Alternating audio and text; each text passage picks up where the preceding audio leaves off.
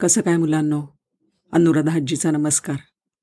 आज मी तुम्हाला भगवान रामकृष्णांनी सांगितलेली एक कथा सांगणार आहे. म्हणजे आपले स्वामी विवेकानंदांचे श्रीगुरू. एक राज्य होतं. राज्य म्हटलं की त्याच्यामध्ये राजा आला त्याच्याबरोबरचे बाकी सगळे लोक आले. तसंच त्या राजाकडे ना एक न्हावीसुद्धा होता. गोष्ट ह्या नाव्याची आहे. हा जो न्हावी आहे ना तो त्याच्या कामामध्ये इतका वाकबगार होता इतकं सुबक काम करायचं छान काम करायचं मन लावून करायचं आणि शिवाय सतत आनंदी छोटंसं कुटुंब होतं. त्या कुटुंबामध्ये तो आनंदी होता. हा राजाचा फार लाडका होता नाभी तर काय झालं? ह्या नाभी एक दिवस म्हणला चला आपलं आता काम झालं बाकी काही त्याला दुकान खोलून बसायची गरज नव्हती. राजाकडेच होता त्यामुळे चांगला पगार होता. तो म्हणला चला आज आपण जरा जंगलामध्ये जाऊन येऊया. शेजारीत जंगल होतं म्हटलं जाऊन बघून येतो. नदीमध्ये जाऊन आंघोळ करून येतो. निघाला. आणि जंगलातनं तो जात असताना शिट्ट्या वाजवतोय. मस्तपैकी गाणी म्हणतोय. आणि असा मस्त दुडकत दुडकत चालला होता.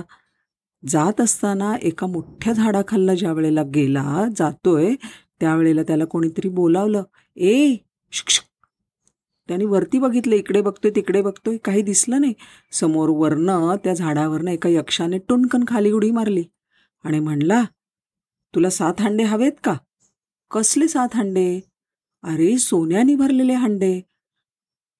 न्हाव्याला एकदम वाटलं सोन्याने भरलेले हांडे? दिसतोय तर हा वेगळा खरंच यक्ष असेल तर. हो म्हणलं त्याला एकदम भा हाव सुटली हो चालेल ना. मग जा घरी जा. घरी नेऊन ठेवले तुझ्या सात हांडे. त्याबरोबर नावी आपल्याला नदीवर जायचं आहे तिकडे मजा करायची आहे काय पशुपक्षी बघायचे गंमत करायची विसरून गेला. आणि गेला घरी धावत धावत गेला बघतो तर काय? त्याच्या घरामध्ये खरोखरच सात हांडे आणून ठेवलेले होते. आणि त्या सात हांड्यांपैकी सहा हांडे भरले होते आणि एक हांडा बाकी रिकामा होता. ते तो रिकामा हांडा बघितल्याबरोबर तो एकदम बेचैन झाला. तो म्हणला सहा हांडे जसे भरलेत ना तसा मी सातवा हांडा भरणार आहे.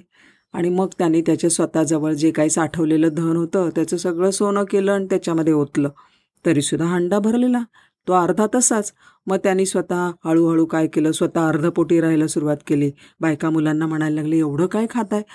अर्ध त्यांना पण अर्धमोट अर्धपोटी ठेवायला लागला. आणि त्याचं सगळ्याचं सोनं करून तो ओततोय ओततोय तरी हंडा त्याचा अर्धाच. शेवटी तो राजाकडे गेला. राजाला म्हणाला महाराज माझा पगार द्या ना वाढवून. राजा म्हणला ठीक आहे. त्याने त्याचा दुप्पट पगार केला. तरीसुद्धा त्याचं काही तो हंडा भरे ना त्या पगारातल्या पैशाने. मग तो भीकसुद्धा मागायला लागला. इकडे तिकडे मागायला लागला. मला पैसे द्या हे द्या ते द्या. आणि अतिशय दुःखी दिसायला लागला.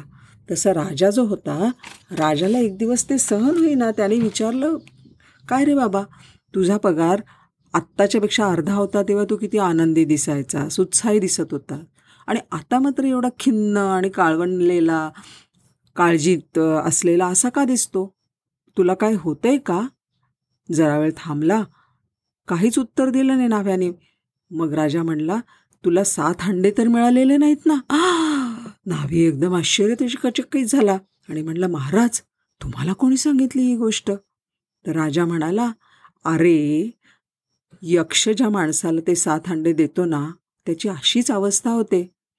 मला सुद्धा त्यांनी सात अंडे देऊ केलं होतं. पण मी त्याला विचारलं मला सांग ह्या सात हांड्यातलं धन मी खर्च करू शकतो का? का ते हांडे नुसतेच ठेवून द्यायचेत? हा प्रश्न विचारल्याबरोबर तो यक्ष नाहीसा झाला. आणि ते धन कोणीही कधी खर्च करू शकत नाही मी तुला सांगतो बघ. राजा सांगतोय न्हाव्याला की ते घर धन जे आहे ना ते कोणी खर्च करू शकत नाही. कारण त्या हांड्याच्या पाठोपाठ धन साठवण्याचीच वासना बळावत जाते. किती मी घालू त्याच्यामध्ये अर्ध राहिलं आहे त्याच्यामध्ये नेहमी मी मी अजून किती घालू? अजून पैसे मी किती घेऊ? माझ्याकडे आत्ता शंभर रुपये त्याचे दोनशे कधी होतील? दोनशेचे पाचशे कधी होशील होतील? पाचशेचे हजार कधी होतील? दहा हजार कधी? लाख कधी? कोटी कधी? कधीच ते संपत नाही. त्यामुळे तू असं कर. हे तुझं दुःख जर कमी करायचं असेल ना तर तू ताबडतोब ते सात हांडे जाऊन परत करून टाक. राजाचं बोलणं ऐकून न्हाव्याची बुद्धी एकदम ताळ्यावर आली.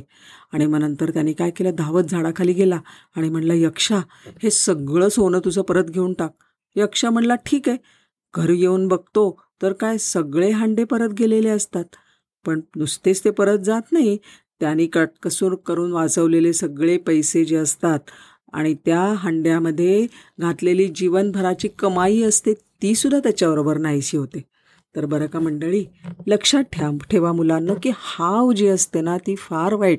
रामकृष्ण याच्यामध्ये असं सांगतात की हाव नका ठेव. हाव अतिशय वाईट आहे. आणि एकदा साडेसहा हंडे आहेत म्हटल्यावर सातवा हंडा कधी भरतो म्हणून वाट बघत बसलं की सगळंच जाण्याची पाळी येते. बरं आहे तर नमस्कार.